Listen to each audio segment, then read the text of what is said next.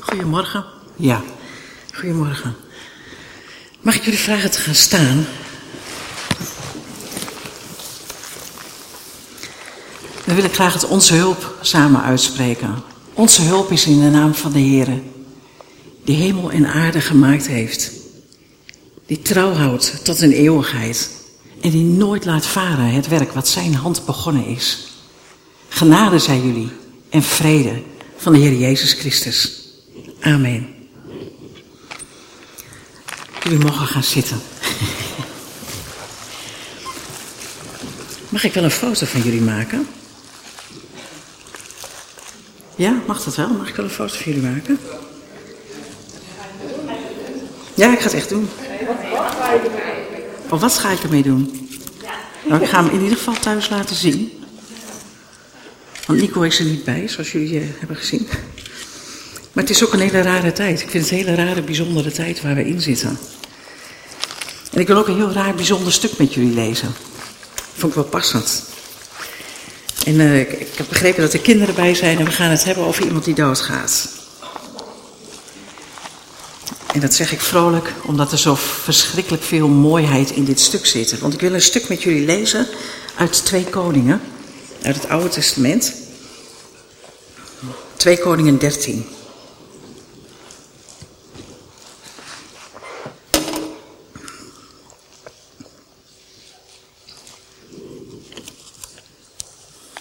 Twee Koningen 13. En dan lees ik vanaf vers 14.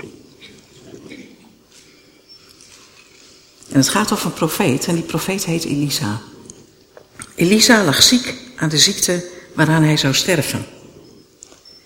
Joas, de koning van Israël, kwam tot hem en weende over hem en zei, mijn vader, mijn vader, wagens en ruiters van Israël. En Elisa zeide tot hem, haal een boog en pijlen. En toen hij voor hem boog en pijlen gehaald had, toen zeide Elisa tegen de koning van Israël, leg uw hand aan de boog. En hij legde er zijn hand aan en toen zei, legde Elisa zijn hand op die van de koning. En toen zei hij, open het venster naar het oosten. En toen hij dat geopend had, zei Elisa, schiet. En hij schoot. En toen zei hij, een pijl van overwinning van de Heer. Ja, een pijl van overwinning op Aram, want daar waren ze namelijk mee in oorlog. Gij zult Aram bij Avek tot vernietigingstoe verslaan. En daarna zei hij tegen de koning, neem de pijlen. En toen hij ze genomen had, zei hij tegen de koning van Israël, sla op de grond. En hij sloeg driemaal met die pijlen op de grond en toen hield hij op. En de man gods werd toornig op hem. Hij werd boos. Eigenlijk werd hij pissig. Hij zei, je had vijf of zes keer moeten slaan. Dan had je Aram verslagen tot vernietigingstoe. Maar nu zul je Aram drie keer verslaan. Een bijzonder stukje. Een bijzonder stukje. Ik, uh, toen ik nadacht over hoe ga ik deze preek noemen, toen uh, kwam ik in een boekje een uh, zin tegen en ik dacht, die ga ik gebruiken als titel van de preek. Dat, dat, dat zinnetje is, als jij leeft in het verleden, dan sterf je voor de toekomst. Als je leeft in het verleden, dan sterf je voor je toekomst. Wat we hier zien is een, een Elisa. Elisa was een, een, bekende profeet. Ik ga er zo meteen nog wat meer over vertellen. En Elisa die, die ligt daar eigenlijk op sterven. Als je even doorleest, dan sterft hij ook eigenlijk vrijwel direct hierna. En hij ligt op sterven en dan komt de koning komt langs. Nou, dat is natuurlijk best wel bijzonder als de koning bij je langskomt als je ziek bent. En de koning komt langs en die, die, huilt. En dan denk je, goh, wat leeft die koning mooi mee. Maar eigenlijk is die koning maar met één ding bezig. Oh vader, oh vader, de strijdwagens. Hij denkt, hoe moet ik nu de oorlog nog winnen? Als die profeet nou doodgaat, wat moet ik dan nog? Want eigenlijk was de profeet was de middelaar tussen God en de koning. Hij moest het van de profeet hebben, zeg maar. En zonder die profeet wist hij eigenlijk niet zo goed wat hij moest doen. Nou, daar kan ik ook al een preek apart over houden, ga ik niet doen. Maar zo staat hij daar, dus hij is helemaal niet bezig met, jo, met, uh, met Elisa, die ziek is. Hij is vooral bezig met van, oké, hoe komt het nu als deze man doodgaat? Hoe moet het dan met Israël? Wat gaat er dan gebeuren? En, uh, en dan stel ik me zo voor dat je daar op sterven ligt aan een ziekte. zijn voorganger Elia, die werd opgenomen in de hemel met een prachtige wagens en weet ik het, helemaal, helemaal nou, hot, hotshot zeg maar, met de vlam in de pijp, letterlijk. En hij uh, ligt daar gewoon ziek te zijn, hij wordt ook niet genezen, hij gaat gewoon, uh, hij gaat gewoon dood. Hij ligt gewoon dood te gaan. En dan komt daar iemand en die is vooral alleen maar bezig met zichzelf. Nou, ik weet niet hoe ik ga zijn als ik op sterven lig. Maar ik denk niet dat ik dan nog uit mezelf allerlei dingen ga doen met pijlen en bogen. En uh, dat, dat denk ik niet. Dus ik ga ervan uit dat God dat echt bedacht heeft. En die profeet Elisa doet wel meer bijzondere dingen. Maar goed, die koning die pakt die pijl en die boog. En als hij dan zegt schiet, dan schiet hij. Dat doet hij ook. En Elisa of, helpt hem daar ook nog bij. Hè? Die helpt hem met, die legt zijn hand nog op de hand van de koning. Dus dat moet voor die koning een gevoel hebben gegeven. Nou, dit doen we nog samen. Maar daarna krijgt hij een andere opdracht. En dan staat hij daar met die pijlen in de hand en dan zegt hij: sla daarmee op de grond. Hoe vaak zou jij geslagen hebben? Misschien maar één keer. Ja. Ja, ik bedoel, daar ligt iemand te sterven. Hè? Ja, je komt al een beetje met je gedoe eh, bij die man. En je wilt ook niet lawaai maken. Uh, ja, een beetje, ja, als koning een beetje gaan slaan met pijlen op de grond is ook wel een beetje raar misschien. Dus eigenlijk heeft hij er niet zoveel mee. Dus hij doet het wel en hij doet het al drie keer, waarvan ik dan denk, nou dat vind ik eigenlijk nog netjes, drie keer. Hè? En dan wordt die, die, die, die profeet die wordt echt boos. Die zegt van, joh, je, je had zoveel kunnen krijgen. En je neemt genoegen, ja, met, met nog niet de helft. Sukkel, zegt hij eigenlijk tegen de koning. Nou was Elisa natuurlijk ook een heel bijzonder mannetje. Elisa was eigenlijk boer. En toen Elia, zijn voorganger, wist van nou, ik ben straks geen profeet meer en er moet een opvolger komen.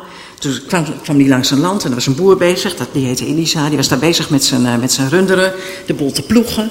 Hij was gewoon een uh, goede rouwdouwer. Die, uh, een, een, ik zie dat helemaal voor me. Hè. Als ik dan hier zo weer deze kant op kom, dan zie ik ook alle boeren weer actief zijn met van alles en nog wat. Nou, zo was hij ook bezig en hij was druk. En Elia die komt langs en die deed wat profeten dan doen. Dat zou jij en ik zouden niet weten waar het over gaat. Maar goed, die gooit zijn jas over Elisa heen. En Elisa snapt, oké, dan ben ik dus vanaf nu ben ik dus profeet, oké. Uh, ja, nou, dan moet ik maar even afscheid gaan nemen van mijn ouders eerst. Hè? Want dat is natuurlijk wel een beetje raar als ik nu opeens achter die Elia aanga. En dan heeft Elia zoiets van, als je dat gaat doen, dan hoeft het ook eigenlijk niet. Laat dan maar zitten.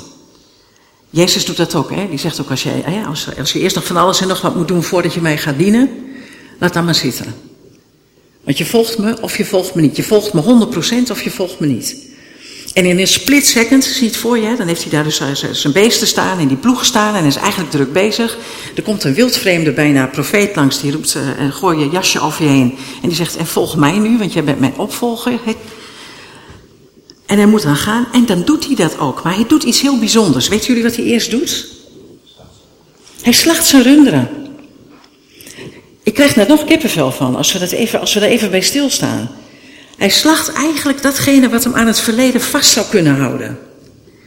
Hij kan daarna niet meer terug. Ploeg is, uh, is verbrand. De runderen zijn uh, geslacht en opgegeten door de rest. Het is eigenlijk een offer. Hij brengt eigenlijk zijn hele verleden in als offer. Hij brengt het eigenlijk naar God toe. Hij zegt, joh, dat is voor u. Klaar. In het filmpje wat jullie net zagen, dat is van een klant van mij. Uh, en ik zag dat de tekst niet helemaal synchroon liep met de plaatjes. Dat is altijd jammer. Maar ja, goed, ik dacht, daar kunnen jullie wel, daar kunnen jullie wel over.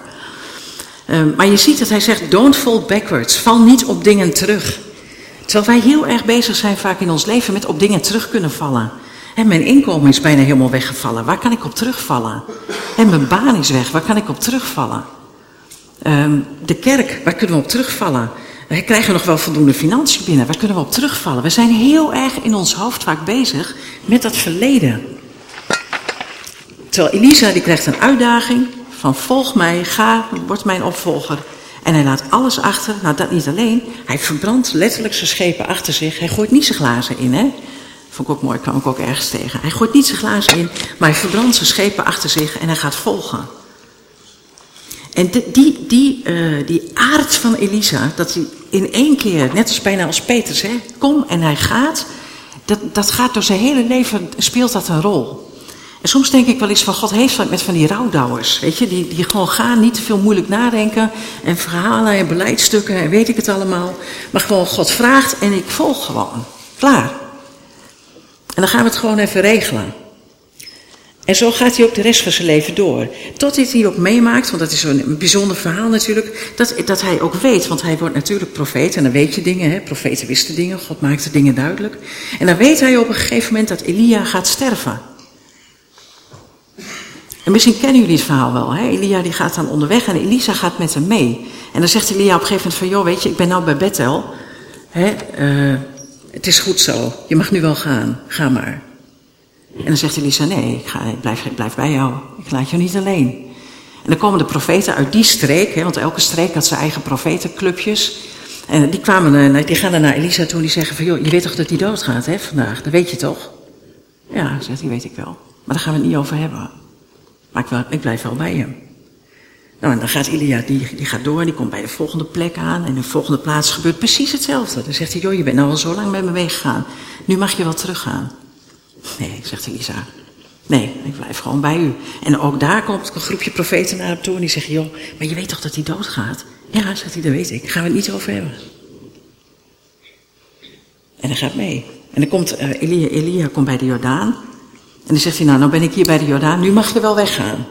Nee, zegt Elisa, ik ga niet weg. En dan komt er nog een groep profeten, een behoorlijke groep.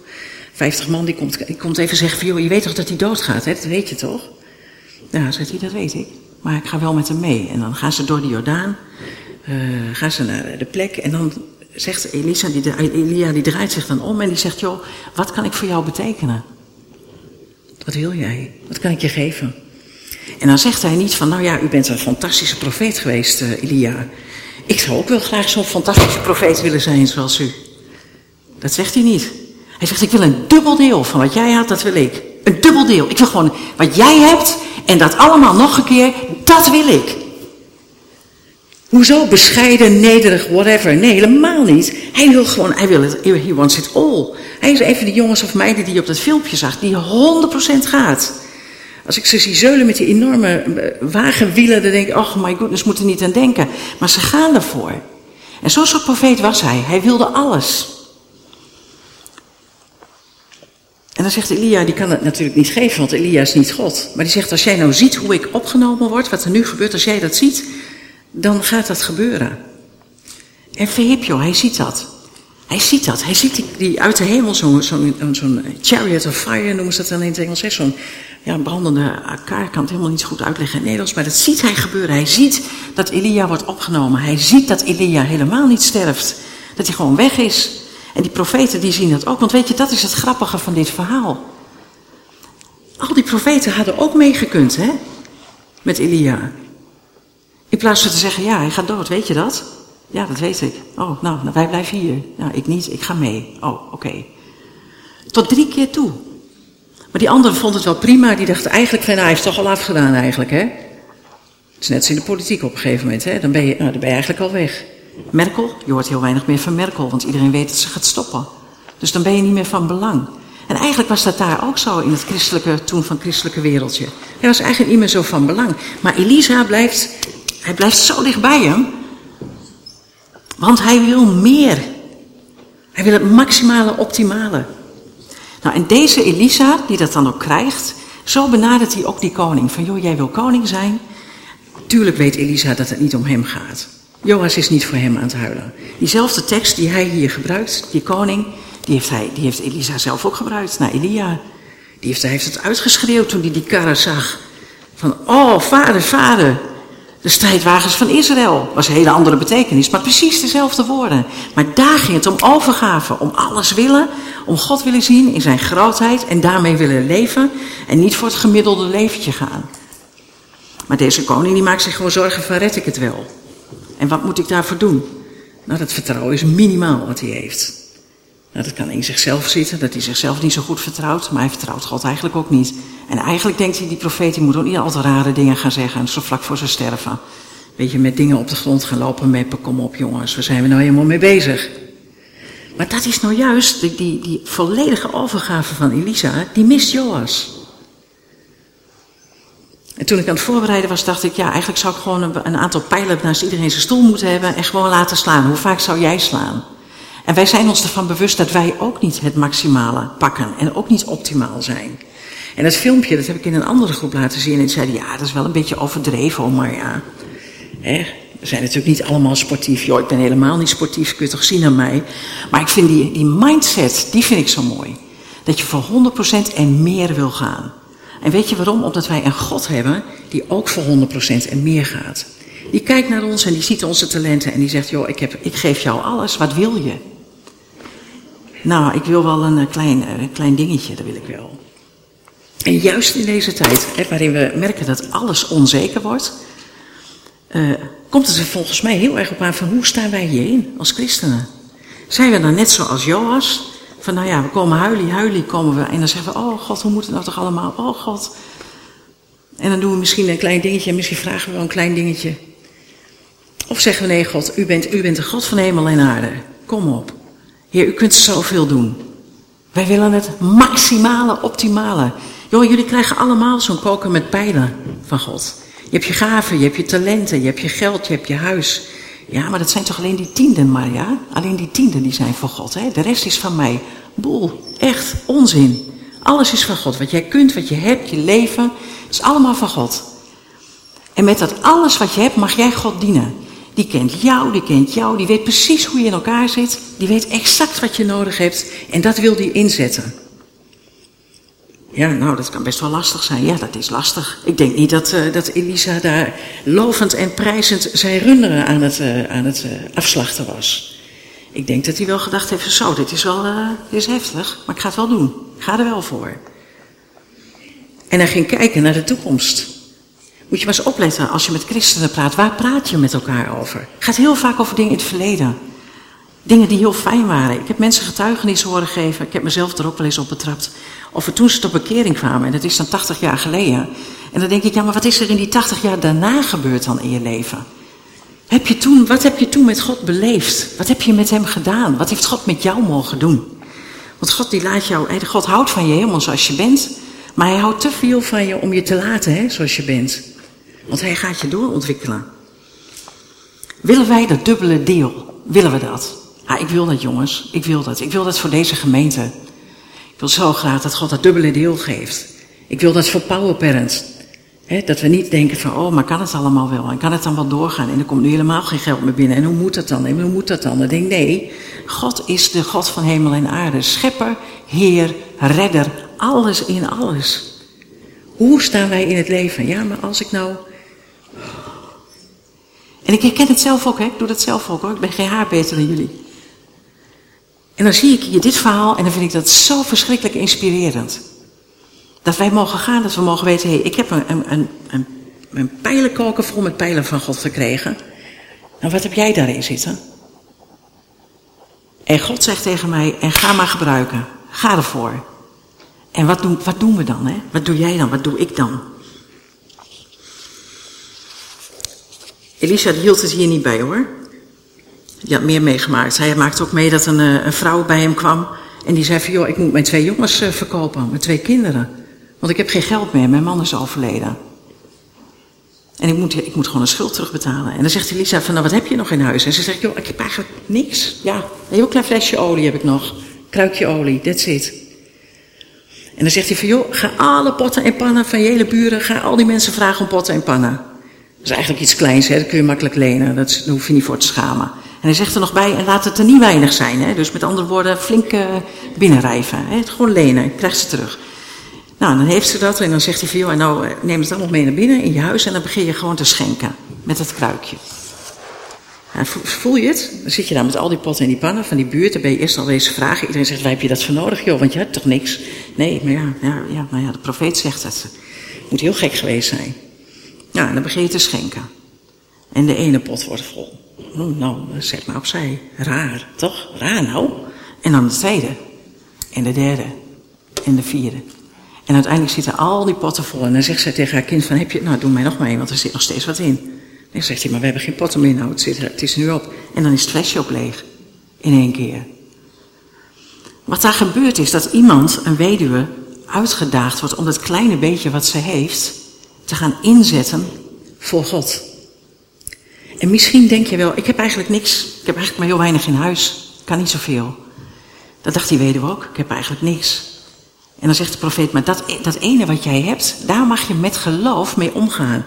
Ja, maar dat is wel lastig. Ja, dat is lastig. Ja, want ze moest wel de deuren langs, hè, om te vragen. Dan kom maar hier met die potten. Ander verhaal, nog zo, ook zo'n mooi verhaal. En dan is ze eindelijk, eh, heeft hij een vrouw, waar, die heeft een soort hokje voor hem gebouwd. Als hij dan op zijn profetenreizen, want dat deden ze, waren allemaal rondtrekkende predikers eigenlijk, soort van. Maar die had toen een hokje voor hem gebouwd dat hij daar kan overnachten. Nou, dat was gewoon heel fijn voor hem, dus dat deed hij ook iedere keer. Op een gegeven moment zei hij van tegen zijn knecht van, wat kunnen we nou aan haar geven? Nou, zei die knecht, ze heeft geen kinderen. Oh, zegt hij, nou, dan gaan we dat doen. Eh, niet doen, maar beloven. En hij zegt, volgend jaar als we hier weer zijn, dan heb jij een kind. Ook weer zoiets. En dan krijgt ze dat kind en ze is dolgelukkig, ze zijn dolgelukkig. En dan komt hij een paar jaar later en dan, en dan ligt dat kind, dat, dat is zo ziek geworden. Eerst ligt dat nog op sterven, maar tegen de tijd dat hij erbij komt is het kind dood. En dan, dan zegt zijn knecht van, nou ja, laat maar zitten. Hè, want uh, ja, die jongen die is dood, dus uh, niks. Oh, zegt hij nou. En, en, wat doet hij dan? Dan gaat hij naar boven en dan gaat hij boven op dat kind liggen. Wij zouden zeggen misschien bijna mond-op-mond beademing. Of hij wil zichzelf wel aan dat, hij wil wel het leven uit zich persen in dat kind. En hij weet natuurlijk ook prima dat hij dat niet kan doen. Maar dat God dat geeft. En God geeft dat ook. En dan komt die jongen, die wordt warm en die komt weer tot leven. Joh, dat zijn toch verhalen, daar word je toch helemaal stil van. En het is zelfs zo dat als hij dan overlijdt, dat moet je maar een eindje verderop lezen. Als Elisa overlijdt, dan leggen ze hem in een graf. En dan is op een gegeven moment komen er wat mannen, die moeten dan een, eh, een lijk kwijt. Maar de vijand die komt eraan en die denken, nou dat, dat lijk dat gooien we in het graf. Elia, Elisa merkt er toch niks van. En dan doen ze dat en dan komt die man weer tot leven. Op het moment dat hij dat lichaam van Elisa aanraakt, komt hij weer tot leven. Joh, het gaat eigenlijk al weer over durf je. Durf je te zijn, durf je te staan, durf je geloven, durf je je te laten gebruiken met het kleine beetje wat je hebt. En durven wij te geloven als westerlingen dat God zulke grote dingen kan doen met jouw leven. En dat gaat veel verder dan alleen maar achter de drum zitten. Want God heeft veel meer voor je, weet je. Maar durven we daarna te verlangen?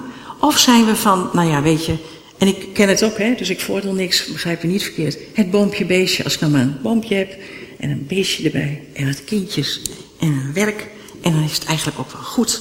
Een beetje kerk, niet te moeilijk, niet te lang inderdaad. Ik zal het kort houden hoor.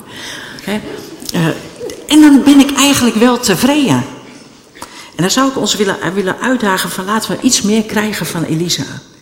Die het tot het maximale gebruikt heeft. En lezen we nou heel veel over hem? Nou, eigenlijk niet. Dit zijn wel zo'n beetje de verhalen, nog een beetje naar Amon, dan zit er dan nog wat tussendoor, maar dan speelt hij niet echt een significante rol. Het is niet iemand die groot en mislepend in het nieuws is, zoals uh, Elia wel was, maar dat, dat is bij hem niet zo. En dat hoeft ook helemaal niet. Weet je? Maar hij laat zich wel gebruiken. Met wat hij heeft, laat hij zich gebruiken. Ik zie heel veel christenen die heel erg druk bezig zijn van wat kan God voor mij doen? Wat doet God voor mij? God doet niks voor mij. Oh. En dan denk ik, nee, het gaat niet wat God voor jou gaat doen. Wat gaat God door jou doen? Wat gaat God door jou heen doen aan andere mensen? Aan je vader, aan je moeder. Het is vaderdag. Wat, gaan wat, gaat, wat gaat God door ons doen aan onze vaders? Wat gaat God doen uh, uh, op je werk? In je, in je contacten met de buurt, in de Lidl inderdaad, waar iedereen dicht bovenop je komt staan in plaats van anderhalve meter afstand houden.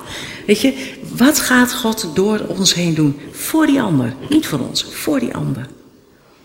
En dan krijg je een ander leven.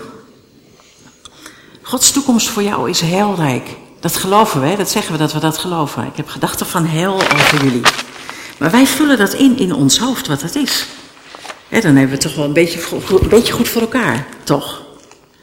Maar dat hoeft dus helemaal niet. Er zijn een aantal andere profeten waar ik het niet over ga hebben. Die hebben echt een moeilijk leven gehad. Toch had God voor die jongens dezelfde heilrijke toestand en het heilrijke leven op het oog. Dus God is ons karakter aan het vormen in de dingen die we meemaken. Leuke dingen, maar vooral de dingen die lastig zijn. Ik heb het meest geleerd in de, in de periode dat ik dacht, nou, dit is wel alles wat ik niet verwacht had. Daar heb ik het meeste van geleerd. Kwam God heel dichtbij. Dacht ik, oh, wat geweldig eigenlijk. Had ik niet willen missen. Ik gun het niemand, maar ik had het niet willen missen. En zo gaat God ook met jou uh, eigenlijk het leven door. En jij krijgt je bagage. Jullie hebben allemaal je pijl, pijlkoker. Er zit je gaven in, en je talenten, en je geld, en je humor. Alles wat je van God gekregen hebt. En God zegt van joh, en sla nou maar op de grond. Ga er maar wat mee doen. En dan hoop ik zo dat wij niet één keertje slaan. Maar dat we durven blijven peuren in onszelf. Van, oh, wat heb ik nog meer? Wat, heb ik nog, wat kan ik nog meer geven aan die God? Want hij gaat het gebruiken, hij gaat jou gebruiken. En door jou heen mooie dingen doen. Zichzelf bekendmaken aan anderen. Ik kwam uh, iets tegen en daar ga ik mee afsluiten. En, uh, het is een soort spreuk. Let op je gedachten, want dat worden woorden. Let op je gedachten, want het worden woorden. Ik merk het zelf, hè. ik denk altijd iets sneller dan ik uh, kan praten. En dan hoor ik mezelf soms iets zeggen, maar dan, wil ik eigenlijk al, dan ben ik al wat verder, weet je. Dat, maar goed, dus je gedachten, dat worden woorden. Let op je woorden, want dat worden daden. Er is een heel mooi filmpje uh, gemaakt over, uh, hebben jonge jongens, die hebben allemaal om de beurt contact met een heel mooi meisje. En dat mooie meisje, dat moeten ze dan eerst eens, mogen ze het aanraken en ze mogen vertellen wat ze ervan vinden. En uh, nou, zijn we onder de indruk, zijn van die kleine, lieve kleine jongetjes nog. En, uh, en dan mogen ze haar aanraken. En de een die durft daar heel voorzichtig aan de wang te strelen. En de ander zit aan het prachtig mooie lange haar. Ze allemaal, en ze vinden het helemaal, helemaal geweldig eigenlijk. En, dan, en ze krijgen dus steeds een opdracht. Hè. Eerst mogen ze er even tegen praten. Dan mogen ze vertellen wat ze denken. Dan mogen ze haar aanraken. Dan mogen ze iets positiefs zeggen. En dan uiteindelijk zegt hij, sla nou maar. En dan zie je die schrik op die, op die kopjes van die jochies van nee, nee, we gaan niet slaan. Dat gaan we niet doen. En dan, zie je zo heel snel in flitsen, hè? jullie kennen dat wel, een beetje TikTok-achtig, van uh, nee, ik, nee, ik ga niet slaan hoor, nee, want ik ben... En de laatste jongen zegt dan, nou, ik ben een man, dus ik ga niet slaan. Maar ondertussen is mishandeling van vrouwen een ontzettend groot probleem in Nederland. Dus ergens tussen dat verhaal en de werkelijkheid van nu is iets gebeurd. En wat er is gebeurd is denken dat beïnvloed is. Let op je gedachten, dat worden woorden. Let op je woorden, het worden daden. Als je het altijd over uh, nare dingen hebt, dan ga je nare dingen doen. Als je het alleen maar over je verleden hebt, dan blijf je in je verleden hangen. Let op je, uh, let op je daden, want het worden gewoonten. Wat is het lastig om met een slechte gewoonte te breken? Misschien weten jullie dat ook wel. Als je altijd iets op een bepaalde manier gedaan hebt. Hoe moeilijk was het om hier binnen te komen? Hoe moeilijk het is. Ja, goed, we zijn het ondertussen allemaal gewend. Hè? We zijn bijna vier maanden verder. Maar hoe moeilijk is het om als je mensen ziet niet er naartoe te gaan en ze even vast te pakken? En even die knuffel te geven? Wat moeilijk. Ja, waarom? Dat is een gewoonte geworden. En gewoontes, let op je gewoontes, want dat vormt je karakter. Vroeger had je dat mooie liedje, bewaar je oog, bewaar je oog voor wat je ziet. Misschien de ouderen onder ons kennen dat nog wel. Bewaar je oor, bewaar je oor voor wat je hoort. En bewaar je mond, bewaar je mond voor wat je zegt. Let op je gewoonte, het vormt je karakter. En let op je karakter, want jouw karakter vormt jouw toekomst. De jongens die je gezien hebben en de meiden uh, op dit filmpje, dat zijn de mensen die zijn verder gekomen in de sport. Die hebben geloofd in zichzelf, die hebben misschien niet eens God, die hebben geloofd in zichzelf en die hebben alles, alles op willen geven om ergens te komen. De, de man die jullie zagen, de woorden zagen spreken, is een man die heel ver gekomen is in de politiek. Waarom? Hij heeft alles op willen geven, want daar ging hij voor. En wie zijn wij? Wij krijgen van God alles wat we willen. Alles wat we nodig hebben. Om het te zijn voor deze wereld. En wat doen wij? Ik zou met jullie een lied willen uh, proclameren. En dat uh, staat al op de beamer en ik zou dat graag staande willen doen.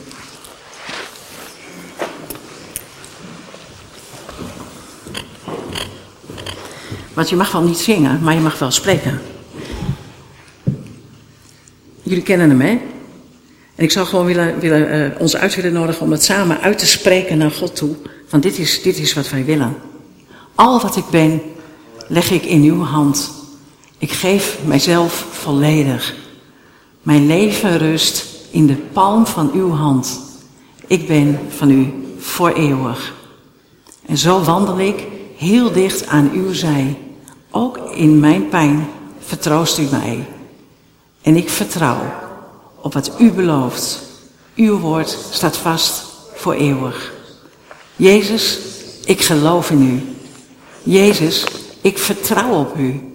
En de reden dat ik leef, de reden dat ik zing, bent u alleen. Vader, zo staan we hier. En uh, dit, is, dit is waarheid voor ons. En ik wil, uh, ik wil u bedanken voor deze korte dienst die we zo samen met elkaar mogen hebben. Een dienst waarin we onszelf hebben mogen laten prikkelen door u. En ik wil bidden, heren, dat we uh, samen met u de komende week in mogen gaan. Niet gericht op van wat u voor ons wil doen, maar wat u door ons heen wil doen. Dat we durven, dat we elke pijl pakken in ons leven en die voor u durven inzetten. Dat we alles wat we hebben durven geven voor u. In de verwachting dat u in uw grootheid meer kan doen dan wij kunnen bidden of beseffen met elkaar. En dat we die eagerness hebben, die Elisa ook had, om u werkelijk te volgen met alles wat we hebben. En dat we ons niet laten terughouden door het verleden, maar vooruit durven kijken. En zo zegen ik jullie. Ik mag jullie zegenen met Gods aanwezigheid. Op elke dag van je leven, de komende week.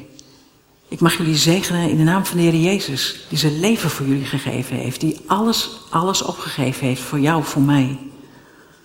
En ik mag jullie zegenen in de naam van de Heilige Geest, die ons overtuigt van gerechtigheid, maar ook van zonde en van oordeel. Die met ons mee contact maakt met God. En zo eigenlijk aan wil tappen, zodat wij echt met God kunnen leven, want dat kunnen we toch niet in eigen kracht. En ga met die zegen weg en wees die zegen voor een ander, zodat God door jou en mij heen kan werken. Amen.